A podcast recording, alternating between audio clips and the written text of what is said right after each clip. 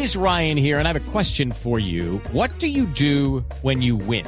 Like, are you a fist pumper? A woohooer, a hand clapper, a high fiver. I kind of like the high five, but if you want to hone in on those winning moves, check out Chumba Casino. At ChumbaCasino.com, choose from hundreds of social casino style games for your chance to redeem serious cash prizes. There are new game releases weekly, plus free daily bonuses. So don't wait. Start having the most fun ever at ChumbaCasino.com. No purchase necessary. BGW. Void were prohibited by law. See terms and conditions. 18 plus. Señor embajador de Colombia en Washington, Francisco Santos, buenos días. Don Ricardo, buenos días. Un saludo a usted y a todos los oyentes y a todos aquellos que están en, en la mesa. Embajador, ¿cómo estuvo la visita de la vicepresidenta Marta Lucía Ramírez en Washington? ¿Usted acompañó la visita permanentemente? No lo vi en algunas fotos con el secretario de Estado Anthony Blinken. ¿Usted estuvo permanentemente en la visita? Sí, sí, sí, estuve, estuve con, con el secretario Blinken que acababa de aterrizar de, de- de- del Medio Oriente y, y- y es uno de los cuatro cancilleres que ha recibido junto con el de Jordania, el de Italia y el de Australia, el primero de América. Una conversación muy larga, casi hora y media, cuando iba a ser una reunión de, de 35 minutos, muy gentil, eh, Estados Unidos tiene clarísimo que su aliado estratégico en la región es Colombia. Fue pues esa reunión, más Juan González, más eh, Samantha Powers de, de AID, más eh, los congresistas, eh, digamos, que tienen el poder de decisión en Cámara y en, y, en, y en Senado frente a temas de política internacional, Bob Menéndez, Albio Cires, Marco Rubio, en fin, yo creo que fue una, inclusive yo creo que importantísimo pues la reunión que tuvo con Bola y con, y con José Miguel Vivanco, eh, eh, expresando pues todo lo que, pues, la visión del gobierno, que es lo que debe hacer un, un- un- un país, lo que hace una embajada, y creo que es una, una visita muy, muy importante que todos reconocen tuvo tuvo eh, resonancia dentro del, del gobierno para mantener unas relaciones que son fundamentales tanto para Estados Unidos como para Colombia. Embajador, ¿estábamos a la defensiva en materia diplomática antes de la llegada de la canciller Marta Lucía Ramírez al cargo? No, no, no, no. No, yo creo que eh, pues el, secretario Blinken habló con el presidente Duque, eh, el, eh, el- director del, del, del Consejo de Seguridad, Jake Sullivan, habló con María Paula. eh, no, ha habido muchísimas reuniones muy, muy importantes. No, yo, yo creo que a- pesar de que algunos como que, quieren mostrar eso, no, no, no, no, no es la realidad de lo que está pasando acá. El presidente creo que ha hablado con fácilmente 20 senadores y 20 congresistas eh, permanentemente. No tenemos una, una, una agenda, inclusive hoy tengo tres congresistas con los que tengo llamada esta semana. Un- Uno trabaja día y noche con, eh, con, con el Congreso, que es un instrumento o es, o es uno de los poderes más importantes en el diseño y en la ejecución de política eh, exterior y, con la Casa Blanca igualmente. Entonces, eh, lo que sí ha habido es, es eh, el proceso de transición no ha sido no ha sido fácil del, del nuevo gobierno porque pues por ejemplo el el encargado de tema del hemisferio occidental en, en América en América que es Brian Nichols, una persona que conoce mucho a Colombia, que fue el segundo del embajador Brownfield, que fue su segundo en, en NL, que es la, eh, la, la institución que maneja narcóticos, etcétera. Cuando él pasó a ese cargo, eh, estaba de embajador y, y apenas lo van a confirmar esta semana. Entonces,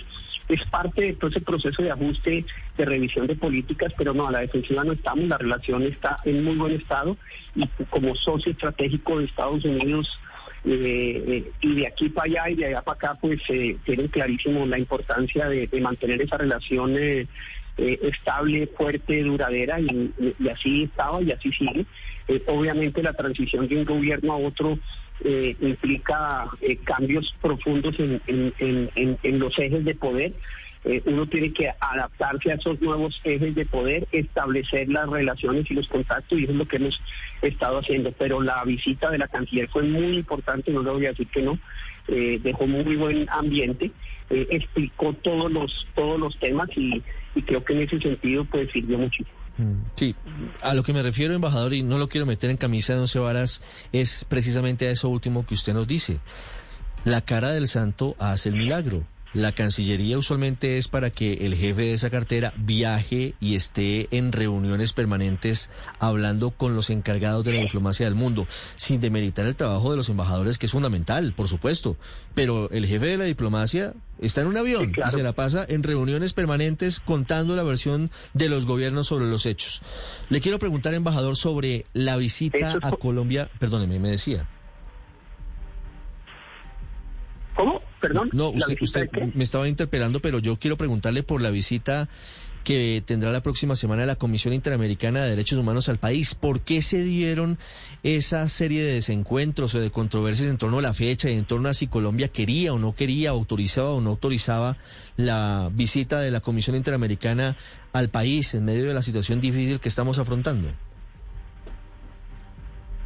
No, mire, mire, le cuento porque yo creo que eso es, que es, un desajuste en, en de información más que cualquier otra cosa. Cuando la canciller estuvo acá y nos visitó, eh, habían acordado un procedimiento. Entonces, recoja toda la información de investigaciones que está haciendo eh, Procuraduría, Defensoría, Fiscalía y una audiencia a finales de junio y después de la audiencia ellos venían acá. Eso, eso fue lo que se acordó. Eh, la, la comisión quiso venir antes. Eh, habló, eh, eh, la canciller les envió una carta eh, y les dijo, bueno, si ustedes quieren antes de eso que acordamos, pues, pues está bien, perfecto, ven- vengan.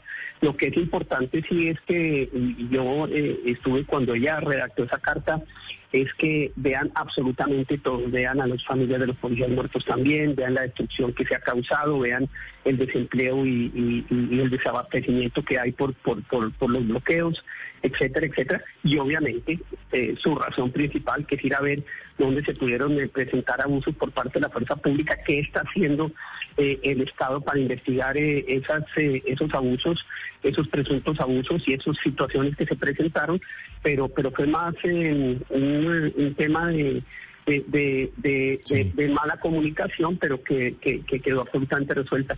Colombia no tiene nada que ocultar. Aquí llevamos con la Oficina de, de Derechos Humanos de Naciones Unidas más de 25 años. Eh, es una oficina, yo creo que una de las más grandes que tienen en el mundo.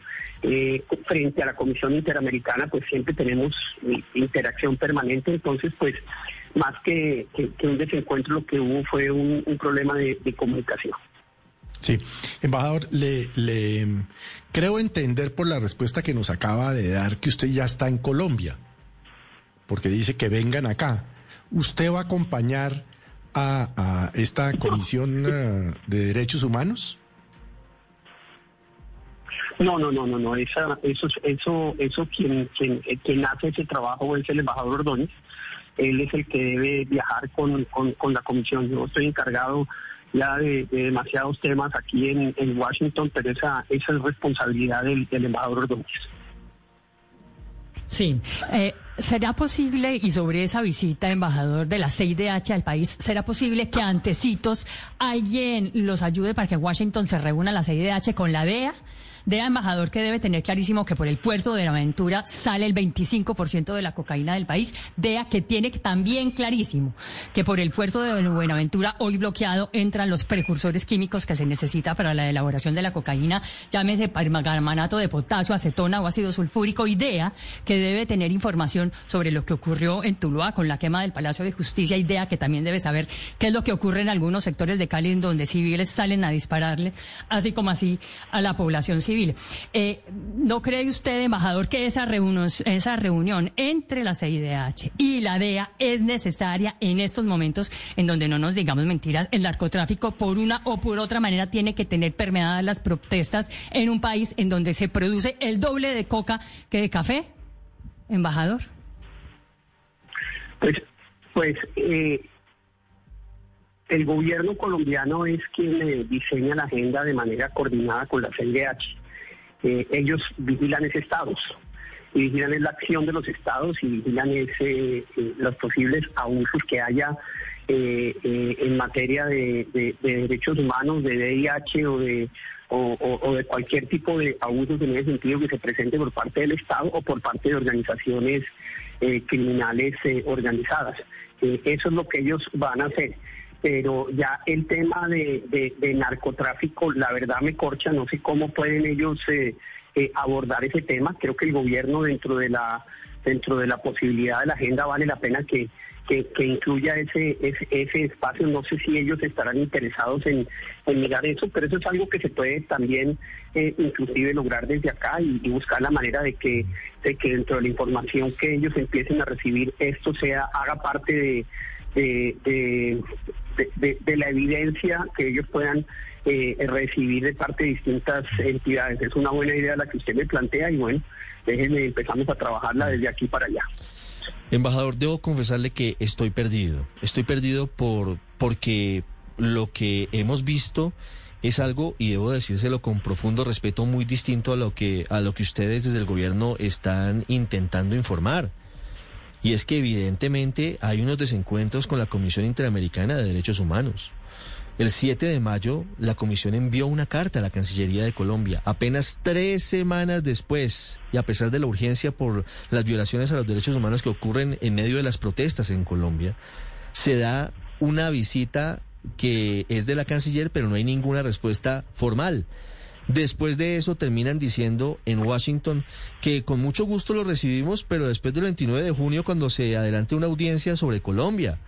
Y al final la presión termina obligando prácticamente al gobierno para que acepte la visita la próxima semana. Y como si fuera poco, eh, la, vicepresidenta y canciller le envía una carta a la señora secretaria de la CIDH en las últimas horas, prácticamente imponiéndole la agenda de lo que deben hacer en Colombia sacando cualquier posibilidad en esa agenda que plantea el gobierno de que la comisión se encuentre con quienes son denunciantes de abusos de la fuerza pública o el comité del paro.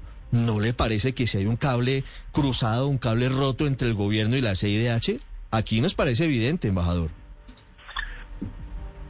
Mire, yo no, yo, no manejo, yo no manejo la relación con, con la CIDH y por eso pues prefiero no, no entrar a, hablar sobre temas que no conozco bien conocí solo la parte acá mientras estuvo la canciller y así fue como, como, como se actuó y como, como se planteó.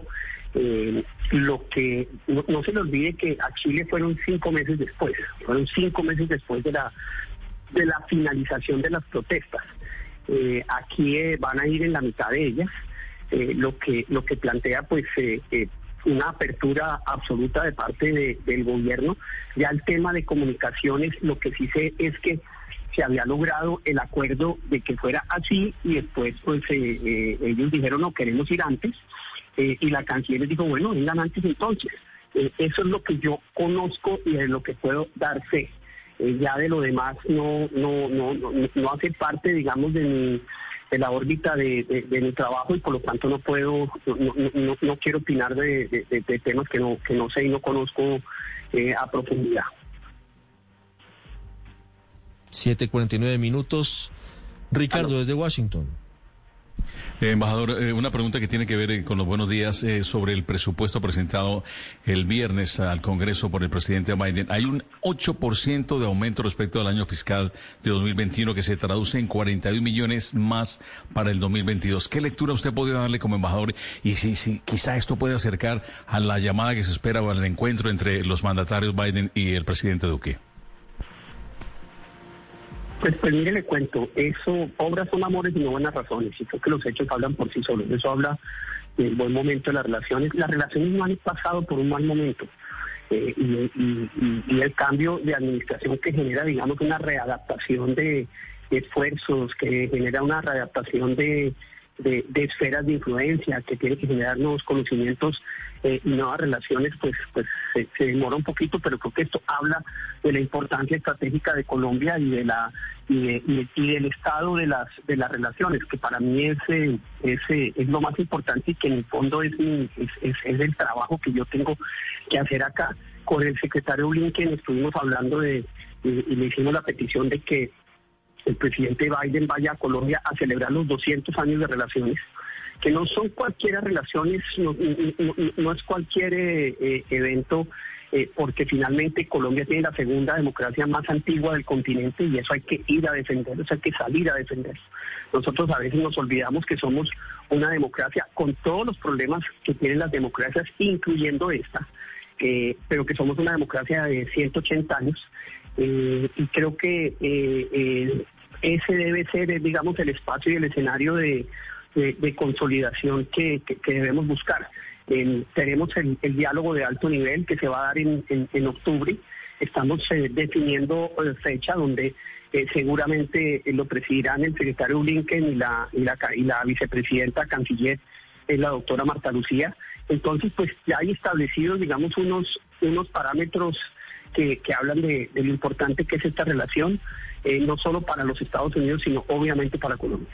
Eh, precisamente, embajador, usted no, nos cuenta que las relaciones están muy bien, pero sigue sorprendiendo el hecho de que el presidente Biden, ya casi cinco meses después de haber posesionado, no haya hablado directamente con el presidente Duque.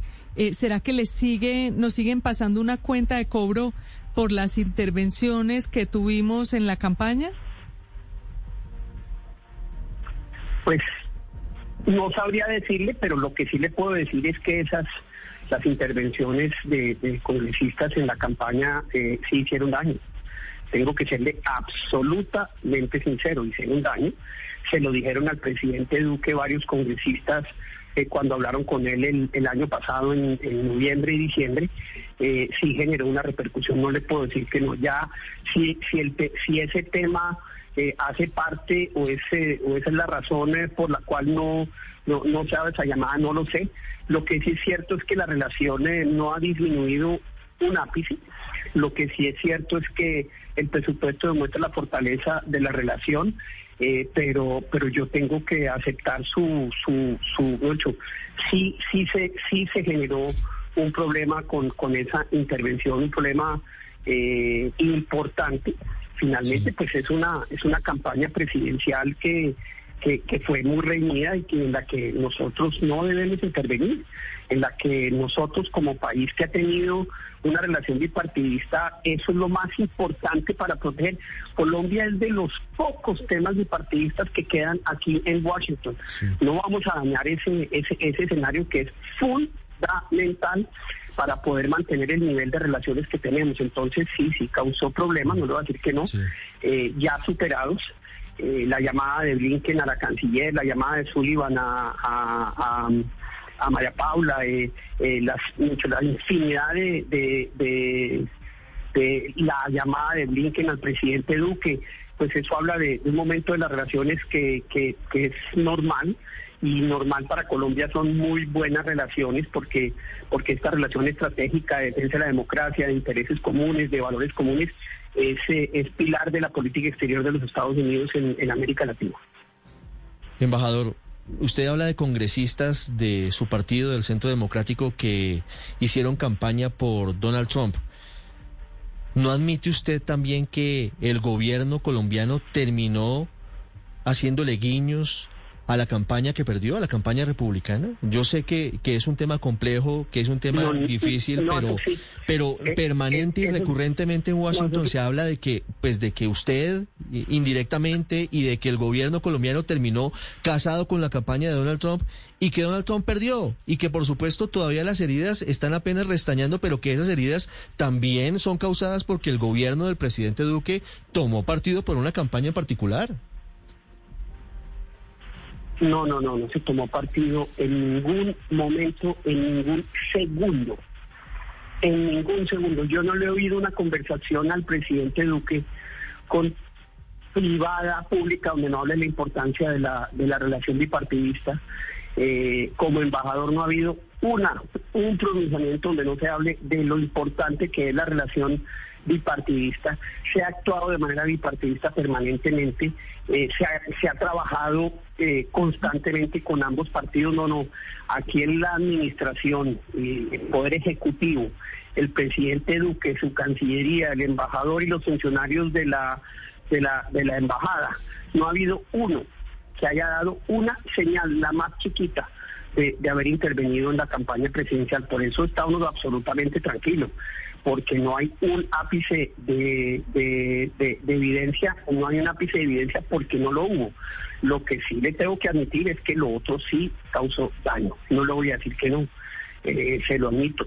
Creo que ese precedente es un precedente muy, muy negativo, es un precedente que no se debe repetir y es un precedente en el que en el que un poder interviene o, o- o- o genera una dislocación y, genera unos problemas en una relación nada más ni nada menos que la más importante que tiene Colombia y, y por eso lo que creo que el aprendizaje debe ser, me hace el favor y la política es para adentro, no para afuera.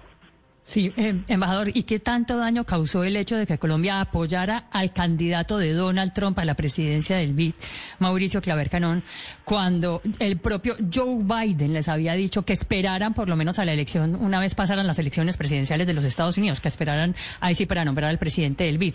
¿No creo que eso también tiene que ver con todo esto que hemos visto últimamente y la mala prensa de Colombia allá? Pues puede, puede tener que ver, no, no me cabe la menor duda. Pero lo que sí es cierto es que el presidente Trump eh, eh, y los países que, que apoyaron a, Mauricio Claver Caroni, eh, que fueron una gran mayoría, tomaron la decisión todos de hacer la elección. Si hubieran tomado la decisión de no hacer la elección, pues se habría suspendido. Y el presidente Trump obviamente le dijo al presidente Duque, mire, nosotros apoyamos el candidato de Colombia tres veces, Estados Unidos apoyó al candidato de Colombia tres veces. Queremos hacer esta transición para fortalecer el BID en esto y en esto y en esto, entre otras en una capitalización que debe, que debe, que debe estar próxima a, a- salir, que tiene apoyo bipartidista. eh, entre otras, apoyo del senador Bob Menéndez, del senador Rich, del senador eh, Kane, que- que es muy, muy importante. Y para convertir un poco el, el, el, el, el BID en, un espacio de, de, de nearshoring que permita que muchas empresas que hoy vieron eran con grandes dificultades la posibilidad de, de exportar de Asia hacia, hacia América, hacia América.